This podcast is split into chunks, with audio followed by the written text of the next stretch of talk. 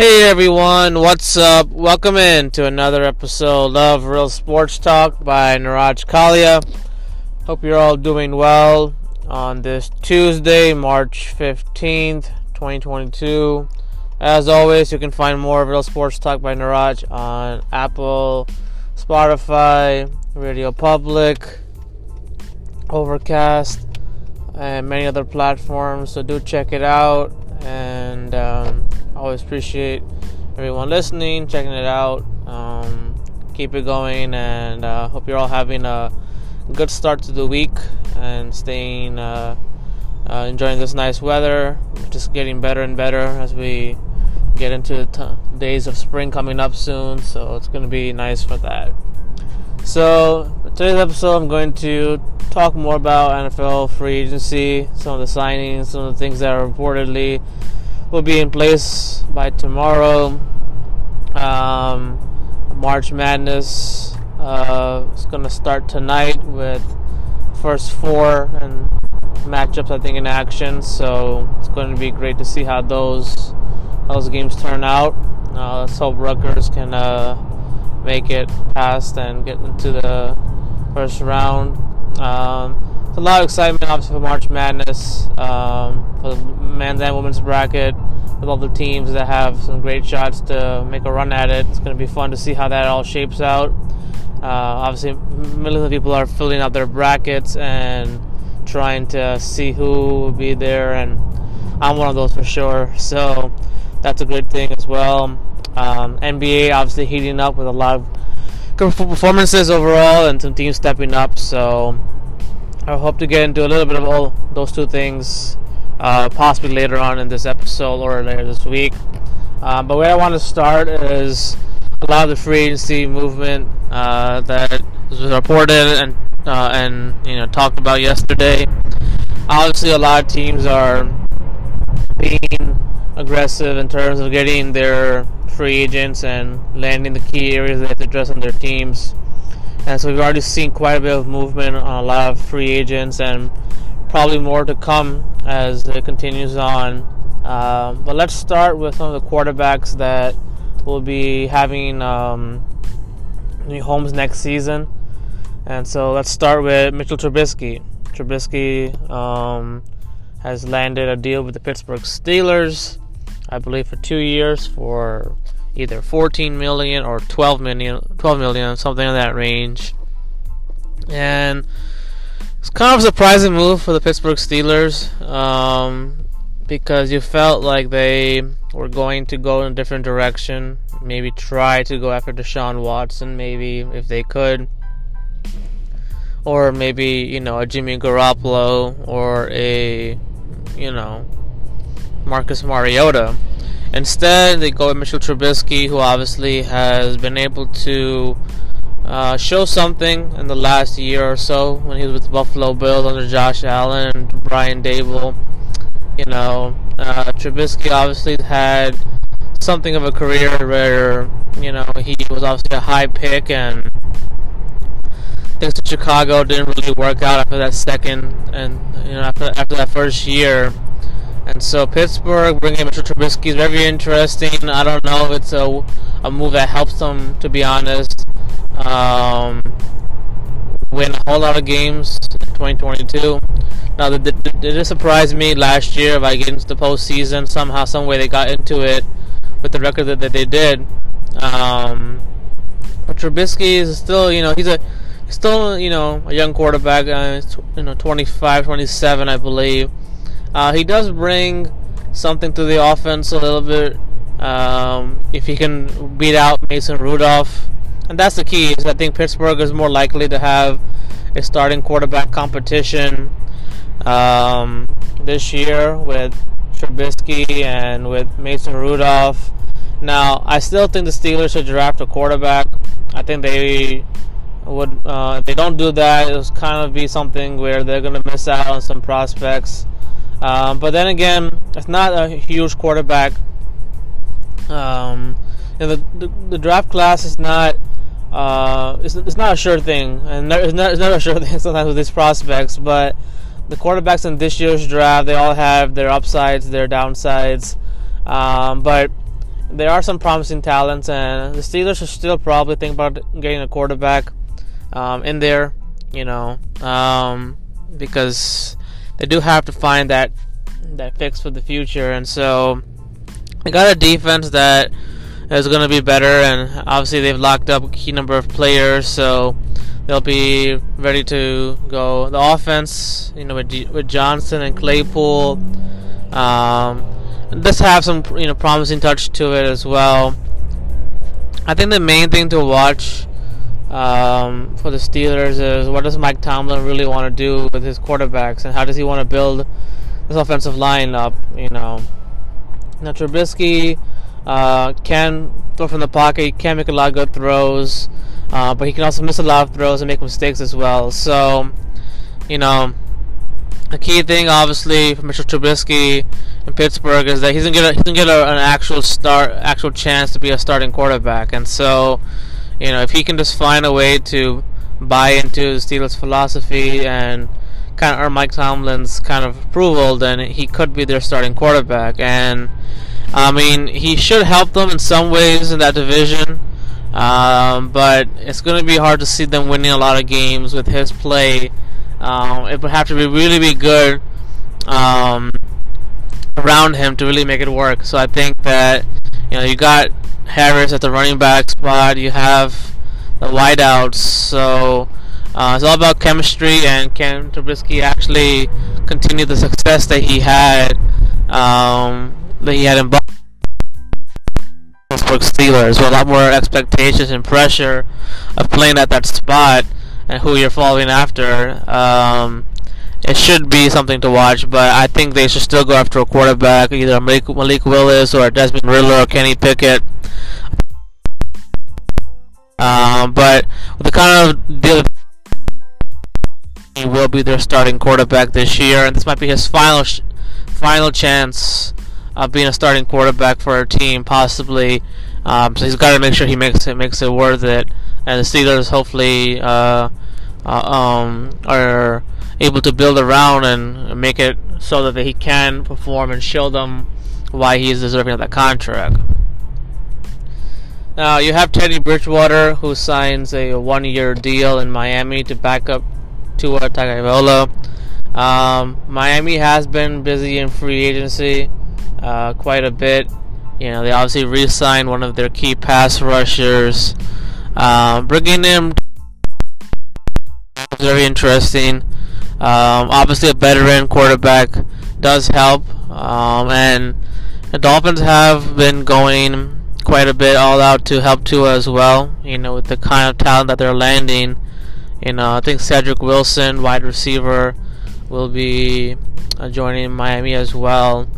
Um, so you know, they are giving him some weapons overall. I mean, Chase Edmonds, running back for the Cardinals last year, joining Miami as well. So, you know, you're already seeing what Mike Dan- uh, Mike McDaniel is doing with, around with, with Tua. They are definitely building and putting weapons around him to be successful.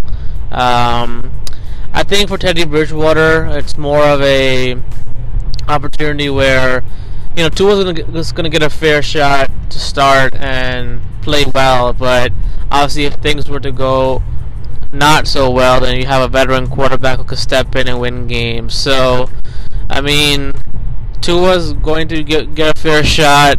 Obviously, his crucial contract year, and that's coming up after this, I believe. So, something's got to show here for Tua, and um, they are getting him some weapons that will help him. All, you know, obviously, uh, be be you know really good. So um, we'll see now because you know there's just seeing around the league that you know the backup quarterback spot is really really important, and so you know the Giants definitely have to address that um, as well as some other teams as well. You know, but you, know, you still have Winston there, Mariota there among a few others that are looking for a new opportunity. So um, it'll be interesting to see how that how that works out and and what takes place in that. Now, the defending AFC champions, Cincinnati Bengals, made some moves as well, uh, signing a couple of offensive free agents to their rosters, and obviously that was a priority considering how Joe Burrow was sacked a whole lot this past year, and you know, with getting the couple of guards that they got, uh, you know, Bengals pass protection will be a lot better than it than it has been, uh, and that's the, that's the hope for them. Now the Jacksonville Jaguars were one of the busier teams um, as they've signed Brandon Scherff, offensive tackle, Christian Kirk signs for a four-year, $84 million deal with the Jaguars. Zay Jones is going there. It was Evan Engram. So Doug Pederson, uh, and obviously his first off season as Jaguars head coach has done a lot more than Urban Meyer ever did at last year. Trevor Lawrence is now surrounded with a bunch of weapons. Um, you know, they have quite a bit of talent now, which they spent a lot of money on, and you know, Jaguars definitely uh, with this approach uh, are in the right direction. You know, you see that they're trying to spend and they're trying to put talent around Trevor Lawrence, and it can only mean good things, hopefully, for Trevor Lawrence in his second year, because we know that last year was tough and he was pressing a lot because he didn't have the talent. Now, with the talent that they have there, you know, uh, they definitely have addressed some key needs on their team. And we'll see now Doug Pederson can put it together with, with Trevor Lawrence. I mean, Christian Kirk getting 84 million over four years is kind of an interesting number. I mean, Kirk's had some couple of good. Uh, he's had a good season or two, but uh, he's yet to be determined to see how he is as number one wide receiver. How great can he be at that position? Um, but you're, you know, they obviously spent a number of, uh, you know, it's been on the defense. They spent some money as well. So, I mean, Jacksonville on paper looks a lot better. Obviously, Evan Engram didn't really work out as with the Giants. He wasn't as consistent as he hoped to be, and that's why he signed a one-year deal with the Jaguars. Um, you know, I think the Jaguars still have a lot of work to do defensively uh, as a team. Probably uh, their offense looks a lot better than it was last year, and it's really on Trevor Lawrence now in the second year to really show that growth as well to uh, to make some moves there and, and get better. Um, you have the New York Jets who signed a guard, Laken Tom Tomlinson, uh, picked up C.J. Uzomah from the Cincinnati Bengals, their tight end. Definitely spot that the Jets definitely have lacked in the last few years. So C.J. Uzomah has some some player. Uh, look at the offensive line. The Jets are trying to build a, a good one there for their running game to be great. You know, and Braxton Berrios re-signed as well. So, you know, the Jets are doing some things positive right now in free agency. Uh, we'll see if they can find a way to address that defense a little bit more uh, than they have. Um, but good signs for them as well. You have the Giants picking up some offensive guards as well, beefing on the offensive line. Obviously, Daniel Jones is going to get this year to really prove himself as the future, and uh, the offensive line definitely is something that has to need to be addressed. And so I do like the guard moves that they, they have made. Hopefully more to come. Saquon Barkley, although is an interesting one. I was did a lot of uh, reported news about trade offers for Saquon, and you know does get traded. I wouldn't be upset really about it because I do think that it's just kind of been proven. The running back is important at at reach. Looking back at it now, number two overall pick, get a running back. It really didn't work out as, as it should be. So he gets traded or he's brought back. Either way, he's going to be in, in a proven year, and that will really tell his future going forward. Now you look at um, the AFC West. I mean, it continues to get more and more interesting and, and wild with the number of signings that have been taking place. I think the Raiders um, have, uh, you know, made some moves to help themselves compete. But look at the Denver Broncos and what they're doing. They're just beefing up on that defense a lot. uh, with some players. You know, um, it's uh, interesting time in the AFC West. You look at what the Chargers have done.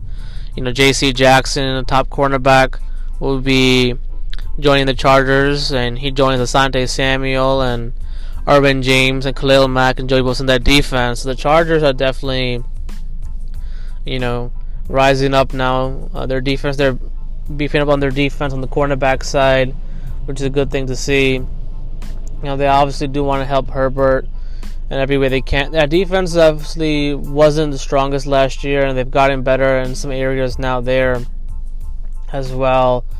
Um, so interesting to see how it play out because, like I said, I think uh, the Raiders made some moves, some some depth signing moves as well.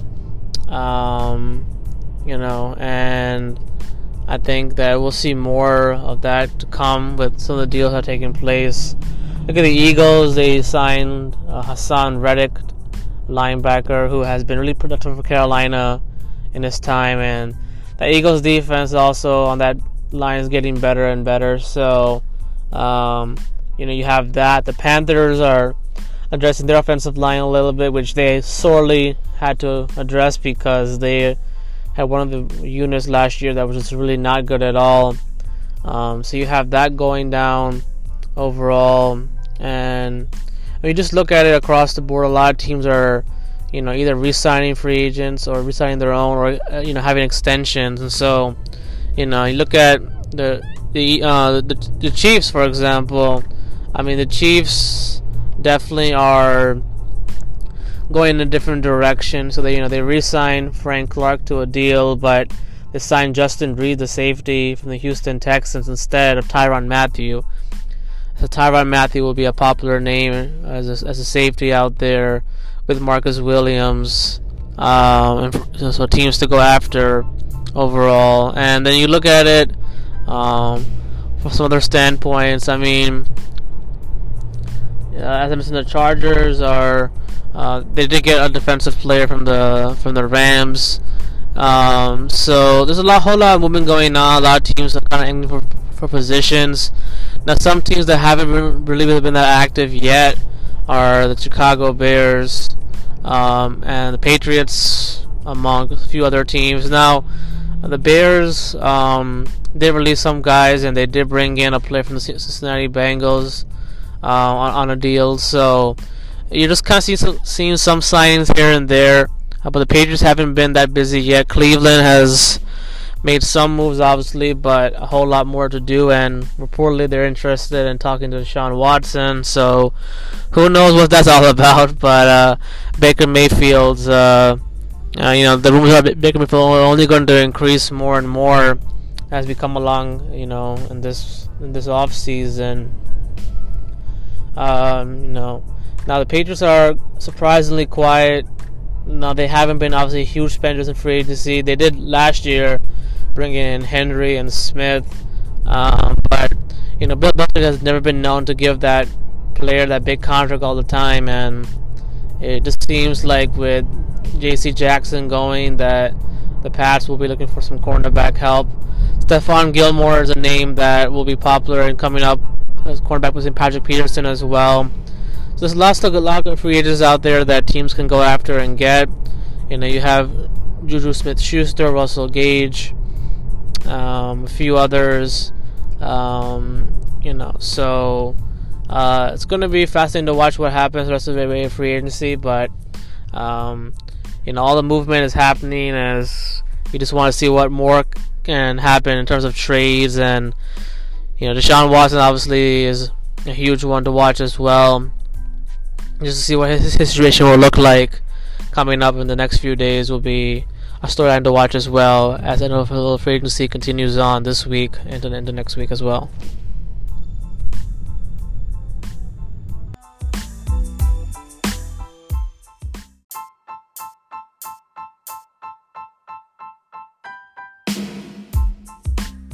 So in this next segment, I want to talk a little bit about the uh, upcoming March Madness first round tournament games. It's going to be great to see all these teams obviously in action.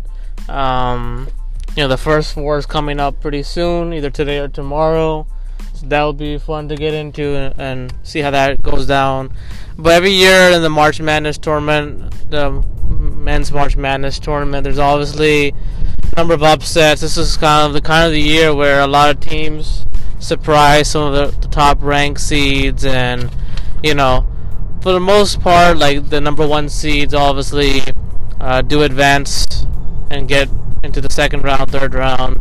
Um, but there are the other seeds that sometimes do fall. And so I want to talk about the teams that I think are likely to actually lose in the first round. Uh, in this year's March Madness tournament and there's quite a bit of teams that I can choose from um, but I'm going to go probably with number of seeds that are, you know, th- three and downwards. So uh, I'm gonna say a team that I think is likely to have a first round upset, a team that might lose, um, is Ohio State. Ohio State is number seventh ranked seed um, in their region or in their bracket, uh, part part of their bracket in the region that they're in. And Ohio State is taking on number uh, I think number 10 seed Loyola Chicago. Now Loyola Chicago is a team that um, is capable of winning and surprising this year. They have done it before in their program history. Um, so I think that they are a team that could give Ohio State a lot of trouble. Um, you know, in their first round matchup head to head.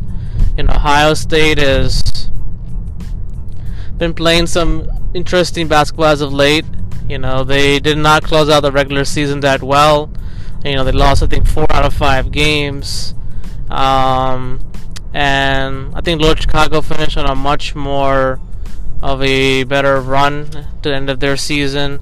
I think that they have a lot more momentum and they have the shooting, I think, that could give Ohio State some problems because Ohio State and most of their losses just really went through stretches of not being able to score points and have consistency at some key areas in their position. So I think Loyola Chicago could definitely upset Ohio State in the first round.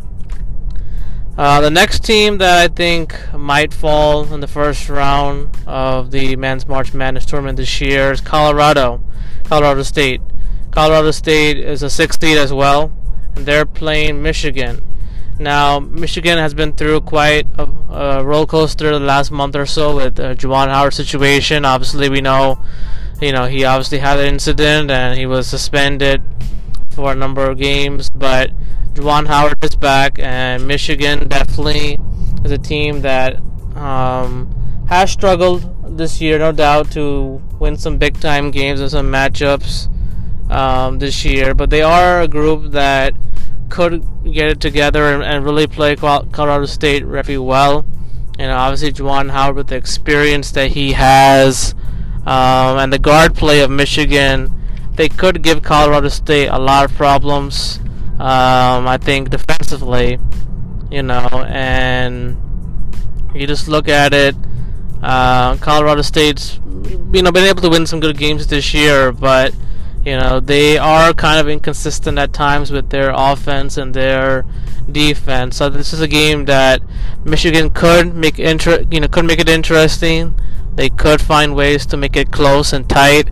I think that you know, if Michigan can get some solid play from their guards, especially one of their bigs as well, they could end up surprising Colorado State just with their overall ability to defend and uh, you know defend three-point shots and also the inside kind of game with Michigan. I think is going to be a huge challenge for Colorado State. So I think that's why Michigan could really upset Colorado State in the first round.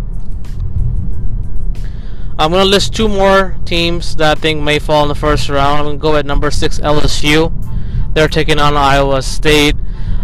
LSU has been through a lot this past week. It's been uh, it's not been a good week for LSU basketball with all the attention that was given and or uh, you know on the program with you know with the head coach. I think uh, last name I think was Wade or drawing back on his first name, but uh, there were a lot of recruiting violations and, and, investigations found where, you know, LSU had some things happen back then, and you know, coach is out, and as well as the, I think, um, you know, president or the uh, director is out. So, you just look at that, and uh, LSU has an interim head coach in there. I think Kevin Nickelberry is the name there.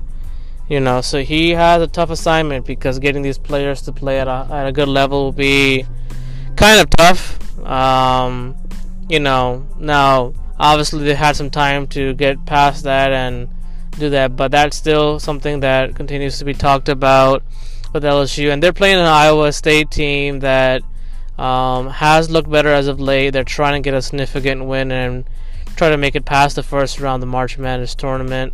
Um, I think defensively they could give LSU a lot of problems. I also think that you know their overall guard play is really good, and for this kind of game, I think that they have a better shot of really putting LSU in a lot more situations where they may not be able to execute as well. You know, um, so I, I, like Iowa State's chances of beating LSU in the first round. Obviously, LSU could get past them and play a solid game because they have had some notable wins in the SEC uh, this season, but this is one where I feel like Iowa State might have a lot more ability to get things done um, and really put them in a hole uh, in terms of just the lead and the rebounding advantage. I think that the second chance opportunities for Iowa State could be a lot more maximized in this game uh, when it comes to it. And then I think the final team that I would say is likely to lose in the first round, if I had to go with one, I'm gonna say Texas. All right, they're taking on Virginia Tech, who is coming off an impressive ACC tournament uh, victory where they beat Duke um, for the ACC title. Virginia Tech is a team that um, has gotten better and better towards the second half of the season. They have played really well as of late. Um, Texas, you look at it, you know they are on a losing streak, uh, heading into the heading into the March Madness you know, first round matchup. Uh, I think Virginia Tech is just more confident, more prepared to really continue to uh, expose Texas in terms of their you know their deficiencies during the losing streak. Um, Texas could surprise me. I wouldn't be surprised if they, they do end up winning. But Virginia, Virginia Tech just looks like a much more solid team. They're playing a lot better. And during this tournament run, they had some impressive games where their defense and their guard play stood out.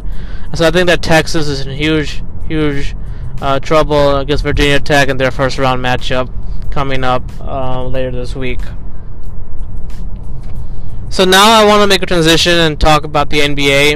Um, as I mentioned off the top, there's obviously a lot of things going on with you know baseball free agency and, NFL free agency, um, and NBA obviously you know teams are starting to heat up and gets back some star players. And um, I've been obviously doing a, a, an outlook for all the playoff teams that will be in this year's NBA postseason, and I want to talk about two teams now that are seventh and eighth respectively um, in the Eastern Conference, and that would be the Toronto Raptors and the Brooklyn Nets. So we'll start with the Toronto Raptors um, and their biggest questions heading into the postseason. But uh, first, we look at Toronto. Uh, they've had a nice bounce back season. Obviously, last year was a tough injury, tough year for them as a, as a, as a whole. They had a lot of injuries last year. They didn't play their best ball. Um, were inconsistent. They were 27 and 45 last year, and obviously they have turned it around this year, being 38 and 30. Look at Scottie Barnes. He's been a huge uh, contributor and player to this Toronto Raptors team. We've seen Pascal Siakam and Fred VanVleet play a lot better and in, in, in, chemistry with each other this year. You know, they're getting it done. They're kind of validating their contracts and playing up to their level of expectations that, that were there before. Look at Nick Nurse. He's been able to do some nice things with this overall unit. Uh, you know, managing certain things and getting rotation set. So Toronto has been playing a lot better, more competitive games. Uh, their offense is coming along really really nicely as as well. So they're, you know they're an interesting team that you know could be an interesting challenge for any you know the top seeds in the Eastern Conference. Uh, you know they they have some flexibility. They are uh, they're rebounding. Their um, you know assist making is really helping this team overall. So you know they are a team to really really watch carefully. Um, you know, in terms of uh, what they can do if they play collectively well together. Gary Trent has has been able to do some nice things there. You know, continue to, to rise as a player, a solid contributor to this team. So I think the two biggest questions facing the Toronto Raptors in this year's NBA postseason. I think the first question is, you know, can we see Pascal Siakam and Fred Van VanVleet, along with Scottie Barnes, deliver in terms of, you know, impact performance in the postseason?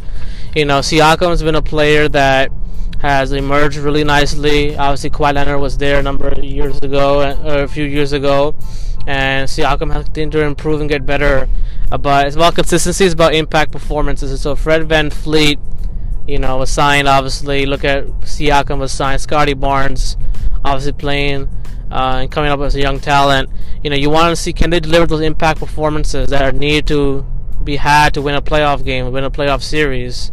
You know, you do want to see that from these guys are the you know, new core of this team, along with Gary Trent. You know, it's all about impact performances and playing to the best of their abilities. And so, can Toronto get the best out of these three or four guys when they need the most in the postseason?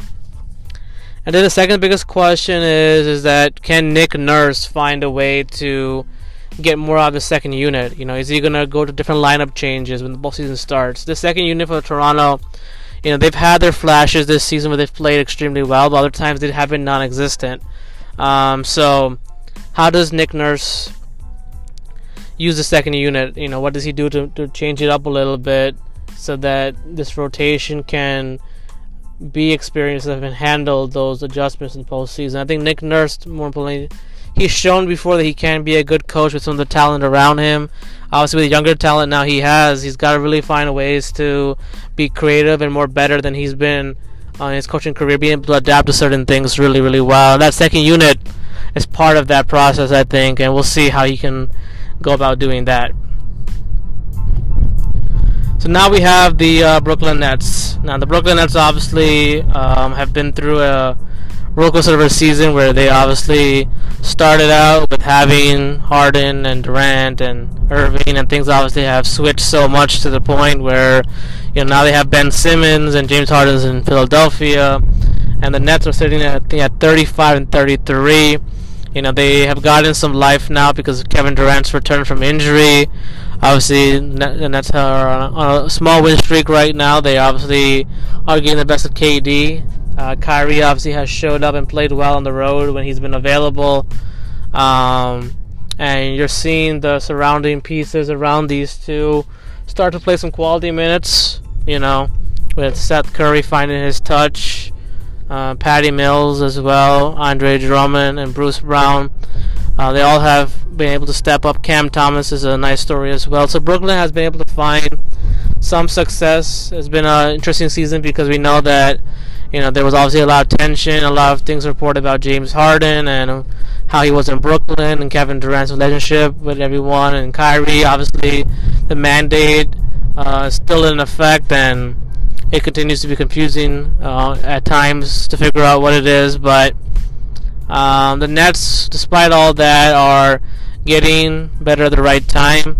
Um, ben Simmons actually got the debut for this Nets team, so you know, who knows when he'll be able to play and how many games that he'll have to come back and play with this roster.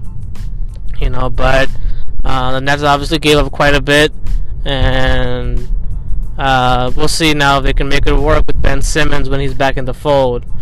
Now, Steve Nash has done some things better at times during this season. He's been able to put it together and and find some things going on. So, you know, Kevin Durant obviously is a key to everything, and how well does he continue to play at a high level will really kind of dictate where this next team goes.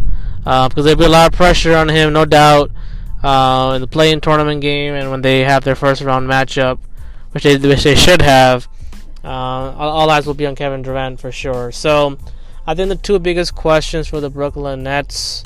Um, I think the first question is, you know, will Ben Simmons be able to do anything? Will he be able to contribute to the Nets at all as they wind up and get ready for that play-in tournament game or the postseason action. Can Ben Simmons, you know, show some type of form? Now he hasn't played basketball since last summer. Um, his conditioning has been probably on and off, dealing with obviously issues with his back and this and that.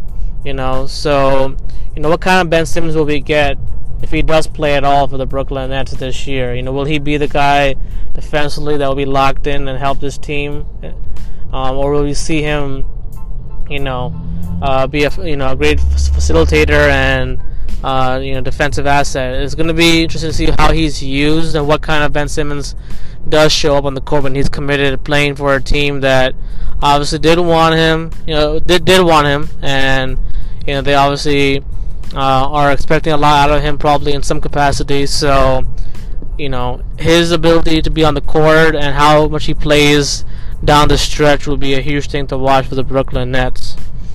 And then the second key is um, second question for the Nets is can Kevin Durant get it done?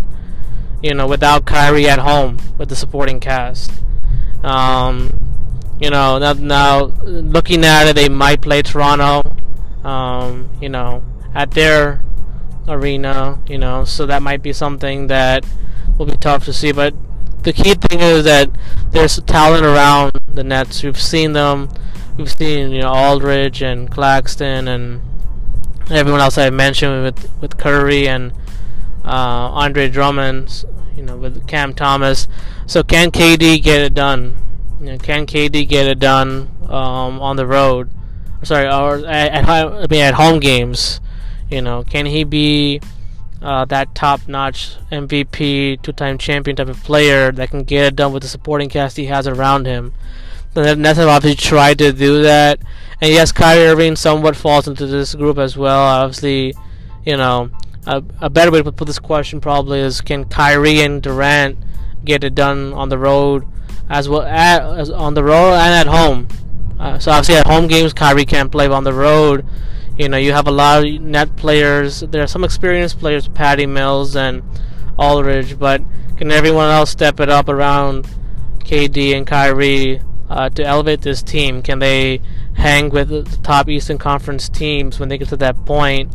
It's going to be a lot on these younger players and some of these veteran players around KD um, or Kyrie to get it done, and you know we'll see that come you know come into its full effect if they get to the first round and past that you know that young core. You know, Steve Nash will have a lot of things to figure out, but you know, can they get it done with the supporting cast, or do they do they need more to win a championship? Uh, and that will be a question that whether Kyrie plays at home or is you know is allowed to play at home or, or is, playing on the road games. You know, the question will be asked: Can KD and Kevin Durant get it done when the, the time matters the most against some of the best elite teams in the Eastern Conference?